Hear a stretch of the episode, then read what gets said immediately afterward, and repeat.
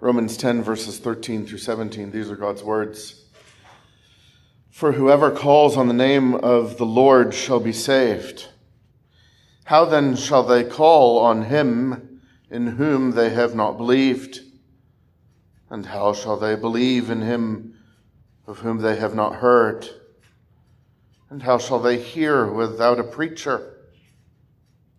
And how shall they preach unless they are sent? As it is written, How beautiful are the feet of those who preach the gospel of peace, who bring glad tidings of good things. But they have not all obeyed the gospel. For Isaiah says, Lord, who has believed our report? So then faith comes by hearing, and hearing by the word of God. Amen. Thus ends this reading of God's inspired and inerrant word.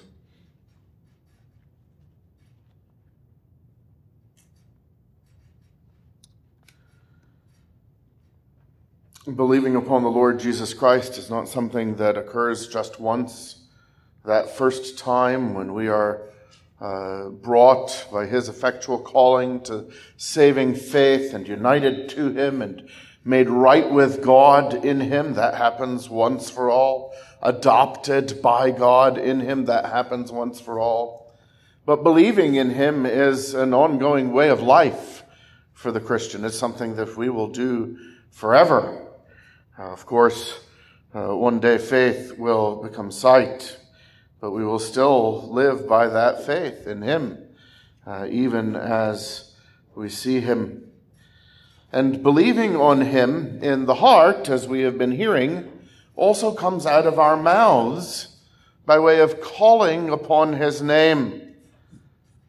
And so the verse that we had at the end of last week's portion, the verse with which we are beginning again this week, is verse 13 For whoever calls on the name of the Lord shall be saved. This is our privilege if you have believed uh, into the Lord Jesus Christ, that you would be continually, continually calling upon his name, him you have known, him, um, he uh, who, whom your soul loves and who loves you, even uh, as the messengers from Bethany uh, came and addressed Jesus uh, in Galilee um, uh, in uh, John 11.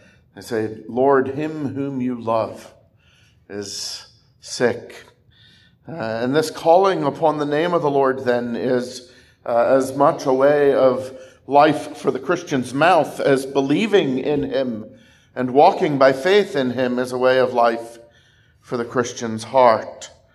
Uh, we know that He is saving us, that He who has written all of our days in His book before one of them came to be, He who works all things according to the counsel of His will, uh, that whenever we are in a situation uh, that is difficult, or even find uh, that our remaining sin uh, is difficult, why, why is it like this, or why am I uh, like this? Why am I experiencing this? One of the answers to that question for the believer is always because he is saving me. Remember, it was that groaning uh, in the Spirit who prays according to the mind of God so that uh, so that wonder upon wonders, whatever happens, we know uh, is exactly according to how the Holy Spirit prays and how we would pray if we knew how to pray better, but we do not know how to pray for what we ought. So the Spirit helps us. That that is what leads into that wonderful favorite, rightly so, verse. Uh, we know, we know that all things work together for good for uh, those who love God, the called according to his purpose. Uh, and we know, therefore, uh, that Part of uh, his working all things together for good is his giving to us to call upon his name. that when by the Spirit whom He has made to dwell in our hearts, we call Him Abba in union by our adoption with His only begotten Son, that the triune God is glorified by suffering Christians calling upon His name in the certainty that what He is doing in our circumstances, what He will do in response to our prayers, is the salvation that He has planned from the beginning. So that we turn on its head that weird, unbelieving question. If God already knows why pray, and we say, we pray because God already knows that He saves through and in response to the calling upon His name by His people, by His adopted children who are united to Jesus and have believed into Him. Uh, and so there is this entire theology of calling upon His name that was in the heart uh, of chapter 8 that is brought forward now uh, as He is uh, he has been making the point about God bringing His word near us and He being the one who puts His word in our heart. He being the one who puts His word on our lips and especially putting His own name on our lips. The Lord Jesus, whom we confess that Jesus is Yahweh and that Yahweh became a man named Jesus to save us. And we call upon His name we call upon the name of the one who has done this, knowing that we shall certainly be saved out of every adversity, through every adversity, even in his perfect wisdom, which dwarfs us and uh, often in our confusion and our perplexity by means, by means of what we are going through. He is bringing us uh, into the full enjoyment of, experience of his salvation. He saves us not only from our circumstances or out of our circumstances, but through and by means of those circumstances that he has lovingly uh, assigned to each one of us, uh, as we have several times recently quoted from the end of Matthew 6 and his loving provision of food and his loving provision of uh, drink and clothing and also sufficient for the day is its own trouble. He who has assigned to his only begotten Son the great trouble of the cross to glorify God and to save all who are his through what he suffered, giving us that conformity to Christ's suffering, assigning to us not the portion that only the Lord Jesus, only the Son could ever endure, but, but assigning to each one of his adopted children the portion of suffering that is just right for them, giving us, each of us, that opportunity to glorify him as we depend upon him through it, as we call upon his name in particular here in Romans 10 verses 13 through 17 through it. And so, this calling upon his name to be saved uh, initiates this question then uh, of how we can call upon him. How can I come into this life of knowing the Lord Jesus and living in fellowship with him, calling upon his name, being uh, in, uh, not only having conversation with him uh, as uh, the shape or the nature uh, of my life, which, by the way, is an old, older Christian way of speaking. Perhaps uh, you have investigated and shopped for Puritan books, and every once in a while you come across one that that refers to the godly man's conversation or the Christian's conversation, and it's uh, it's basically the, the same thing that we mean when we say walk with the Lord. Uh, and yet you get much more of that interaction with the Lord in that word conversation. How can we come into it? Uh, and the answer is uh, we come into it by union with Him. And we come into union with Him by believing, and uh, we come uh, believing into Him. And we come into by believing into Him by hearing Him. And we hear Him by means of preachers whom He sends to address our ears while the Lord Jesus, who is addressing our ears with the scripture through the preacher, is addressing our hearts with the scripture by his Spirit. And so hearing him through preachers whom he sends, and therefore remembering whenever we come to hear a preacher, that it is not merely the listening to the faithfully uh, explained and proclaimed words of the pages of the Bible. But it is especially that as that is done in addressing our ears, we hear in faith, we hear looking to Jesus to address our hearts, responding to Him from the heart as He addresses our ears by the preacher whom He sends. Uh, and so, uh, briefly this evening, we consider uh, the passage before us under these headings union with the one upon whom we call uh, in the first place. In the second place, faith comes by hearing him. In the third place, hearing him comes by hearing preachers whom he sends. And fourth, but merely hearing the preacher does not give faith or save. It is hearing Jesus that gives faith and grows faith and saves, not just in that, uh, that moment in time when we are justified, but in all of the ongoing work that He does, giving us that perseverance and that character as He shapes us in our sanctification uh, until and unto our glorification as in God's good providence we just heard together Lord's Day morning. First, then, union with the one upon whom we call. Verse 14 begins How then shall they call on him into whom, and that's a little more literal translation there, how then shall they call on him into whom they have not believed?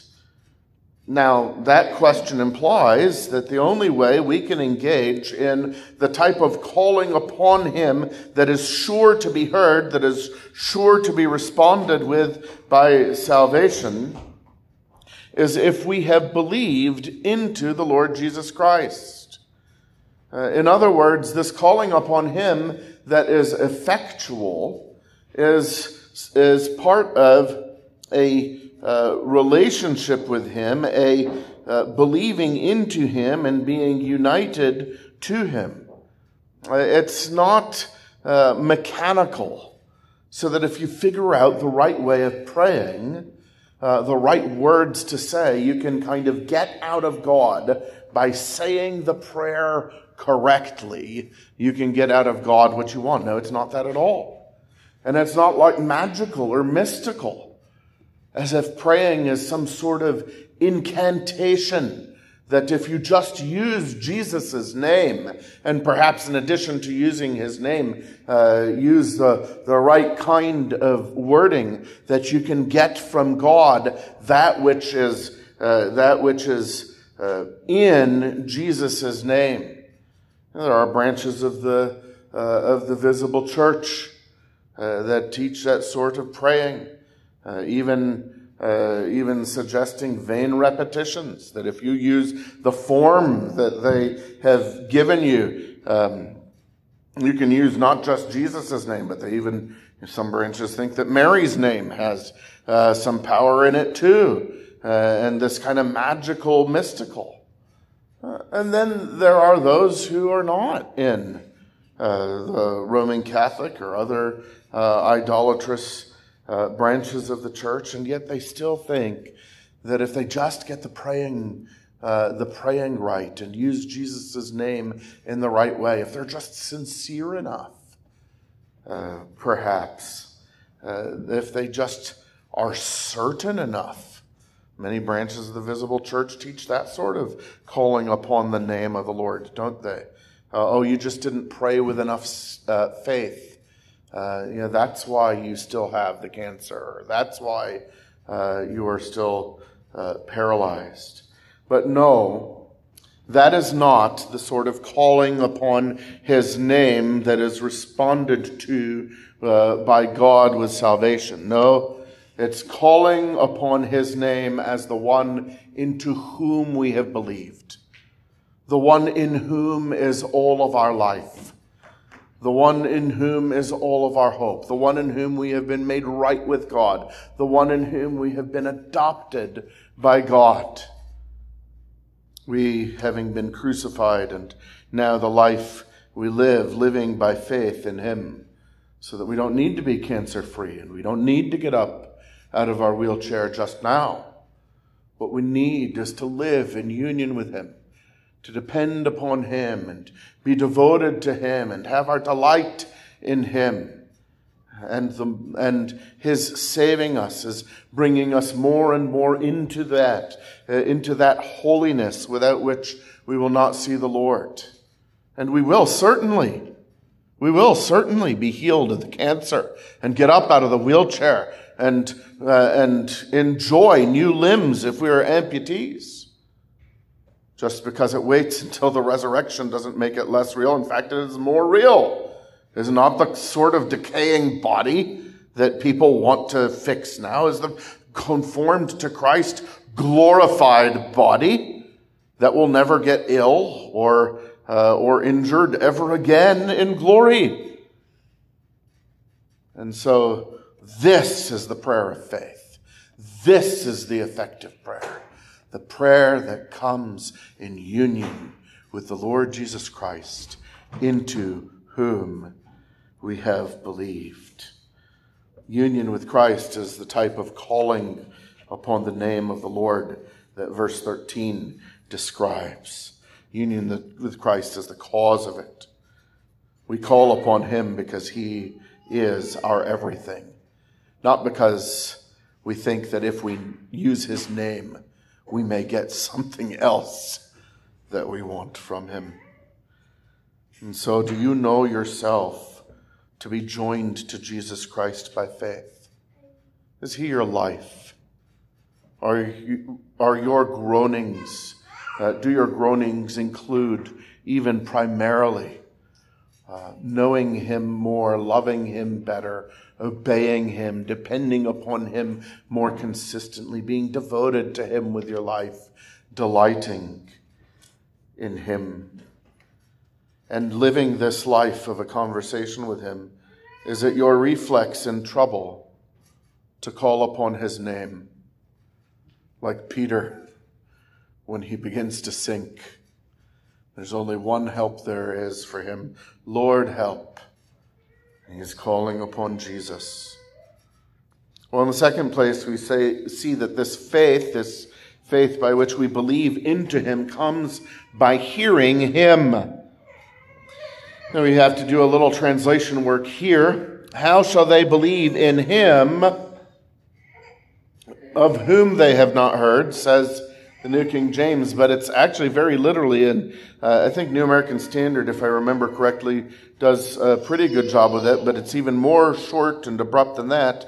How shall they believe whom they have not heard?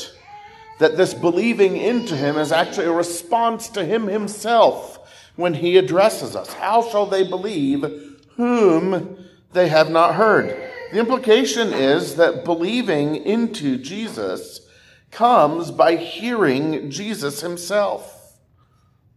In other words, there is no ordinary hope of faith apart from being addressed by the Lord Jesus Christ. Now, Peter says, though you have not seen him, you love him. But even though his readers had not seen him, they had heard the Lord Jesus. And you too, if you have believed into Jesus Christ, this came not, uh, not by so much by the human instrument that he used, who was addressing your ears at the time that he addressed you, but this came by Jesus himself addressing your heart, speaking to your heart. It is no obstacle to us that he has not physically visited where we are or physically addressed our ears. For we know that it is he who has proclaimed peace to us, and it is he who has taught us. The apostle speaks to this way to the Ephesians when he wishes to drive home to them that the peace that they have with God and therefore that they ought to have with one another is real and true, uh, that it is a sure peace. Ephesians 2 verse 17. And he came. This is the Lord Jesus Christ. How do we know? Because the he comes from verse 16. The one who reconciles both uh, the Jew and the Gentile to God. He, re- he verse 16, that he might reconcile them both to God in one body through the cross, thereby putting to death the enmity. And he came and preached peace to you who were far off and to those who were near. Well, we know that the Lord Jesus in his earthly uh, life never visited Ephesus. Uh, and yet, when he sent his preacher, those beautiful footed preachers, uh, to borrow from our passage this evening, uh, to Ephesus with the gospel, and in particular, uh, the Apostle Paul uh, preaching that, uh, that as he did there for three years, that Jesus himself was proclaiming peace. And then later in, in chapter 4, uh, of Ephesians, he says, But you have not so learned Christ, if indeed you have heard him and been taught by him as the truth is in Jesus. And so there's this wonderful reality that the Bible teaches us that, uh, that makes the preaching and teaching by which the Lord Jesus has brought us to faith and by which the Lord Jesus has grown us in faith makes it more precious and more intimate even uh, than just those who have been become beloved to us in the Lord uh, in uh, in ministering to us. Uh, and you get the sense of that in Hebrews 13 verse 7 and Hebrews 13 verse 17, especially wanting uh, them to conduct their ministry with joy uh, and there's fellowship and sweetness in that. But how much more? The sweetness of knowing as a theological fact from the Bible what we may not have been able to uh, perceive uh, in the dynamic of hearing the preaching uh, uh ourselves, not, may not have been able to perceive it ourselves, that Jesus was the one proclaiming to our hearts, and Jesus was the one uh, teaching us. We heard him. We were taught by him, and we still are. Indeed, by faith, that is our hope right now. Uh, we do hope, of course, that the Bible is being preached accurately, uh, and that uh, that the appeal to your ears is uh, is sincere uh, and and appropriate. But that is not our hope. That is not the hope of what we are doing. The hope of what we are doing now, what you are doing now, is that Jesus is addressing your heart with his word, and that you are hearing him and you are learning from him. You are responding to him. Ephesians 2 talks about him proclaiming his peace to you. Here, he's, he's proclaiming your fellowship with him and his hearing you when you call upon his name, and his being the one who is giving you the faith that you need, the faith that you lack, the faith that you couldn't give to yourself in the first place before you had it, and that faith came by hearing. And yet we, we often come to him, don't we? Lord, I believe, help my unbelief.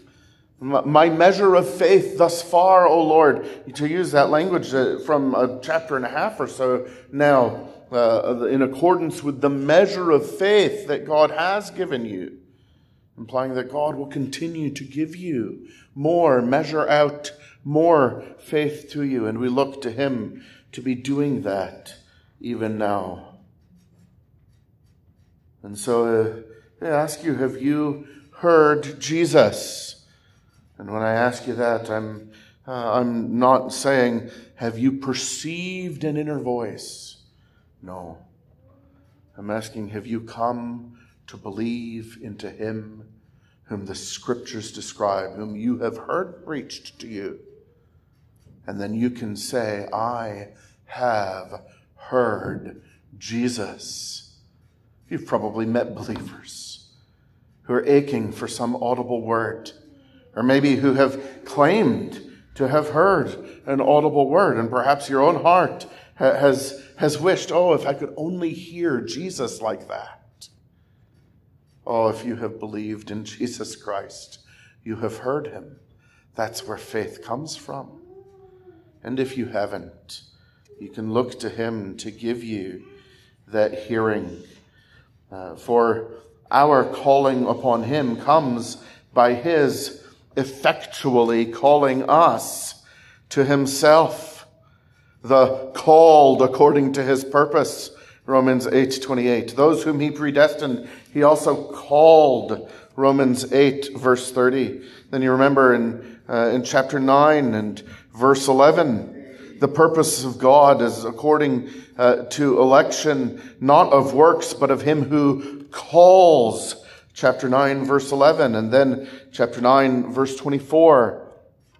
Even us whom he called, not of the Jews only, but also of the Gentiles.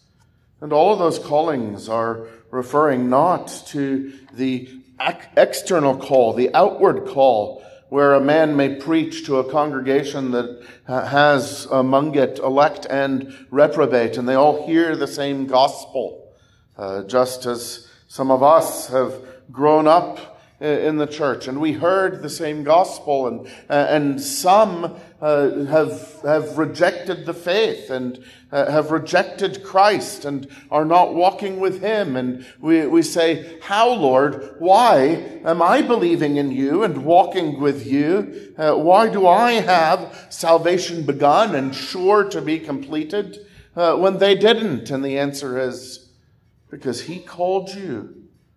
He spoke to your heart. You heard him, and he gave you faith by that hearing. so we say, Oh, I want to hear Jesus. If only I might hear Jesus. How can I hear him? Well, that is answered by the implications of the third question in verse 14. How shall they hear without a preacher? Now, listen to the implication of that question. The implication of that question is if they haven't heard the scripture, and especially in this case, the scripture preached, then they haven't heard Jesus. He says, How shall they hear without a preacher? Now, there are many who speak in a way in the visible church there are many who speak in a way that, that would say, well, they don't need a preacher. We can all hear Jesus just speaking inside us. Now we know that the scriptures are the word of Christ. Even the Old Testament, 1 Peter 1.11 tells us that uh, the, those by whom the Lord wrote the, the scriptures of the Old Testament were writing by the Spirit of Christ. And the New Testament, of course, is the fulfillment of the Lord Jesus' promise in John 16 when he said he had many things to say to them, but they couldn't bear them at the time. And, uh, and he would send the Spirit of truth. He would send the one who gave them the words that remain, the things that remain, because he would speak from the Lord Jesus himself. And so, yes, uh, if you want to hear Jesus, you can read the Bible out loud.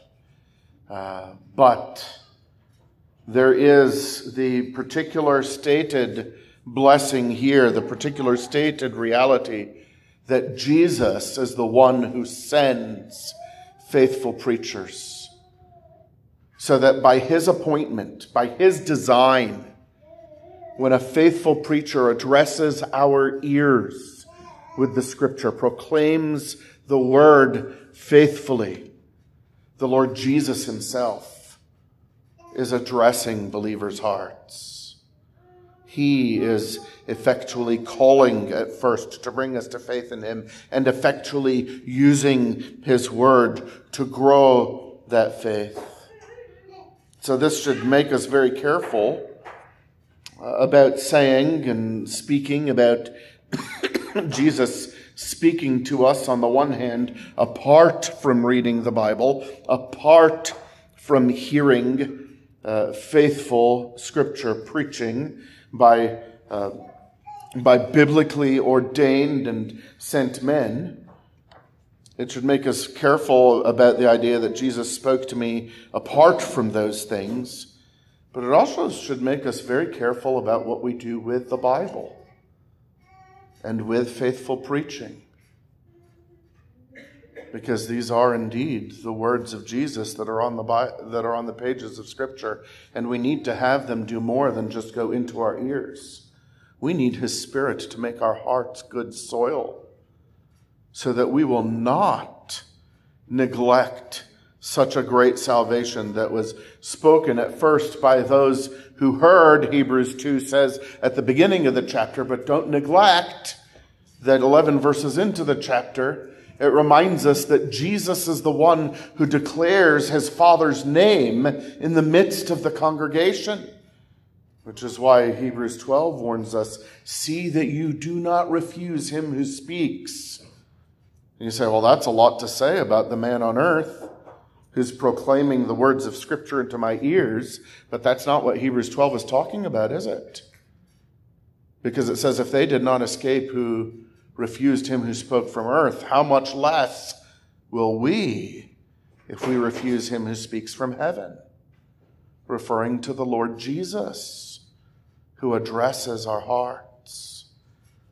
And so we must be very careful and prayerful to look to Jesus to give us the, the soft heartedness, the submission, the reverence and awe that's coming out of that conversation or that, that, that, discussion of hearing preaching in the right way because the preaching that we hear on earth is shaking not just earth, but also heaven because he who addresses us in it sits on the throne of heaven and he is giving us an unshakable kingdom and using his word that he proclaims to us to bring us into possession of that unshakable kingdom. And that is what leads to the conclusion let us have grace that we may worship acceptably. And you say, well, that means following the regulative principle, right?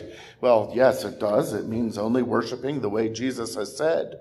But more immediately to the context there in Hebrews chapter 12, it means listening with a submissive heart, receiving and responding to the Lord Jesus who addresses us in the preaching. And that is grace to worship acceptably with reverence and awe.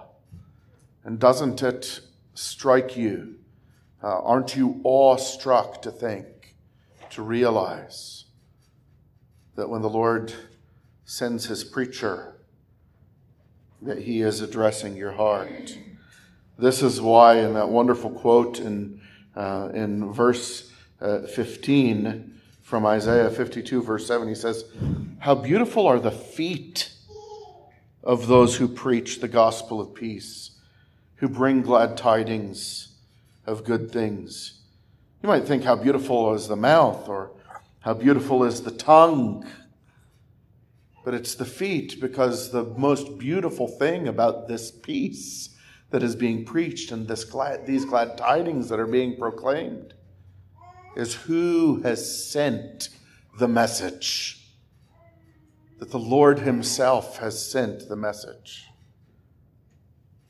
This is why the doctrine of ordination and following the scriptures rightly to identify in the biblical way those whom the Lord has called to this ministry is so important. This is why those who are in the ministry, uh, preparing in the right way and not just thinking academically and structurally, but uh, in submission to the word, to preach what the word says, is so important because we want preaching that comes with beautiful feet, preaching that is sent from Jesus himself, that he might address our hearts.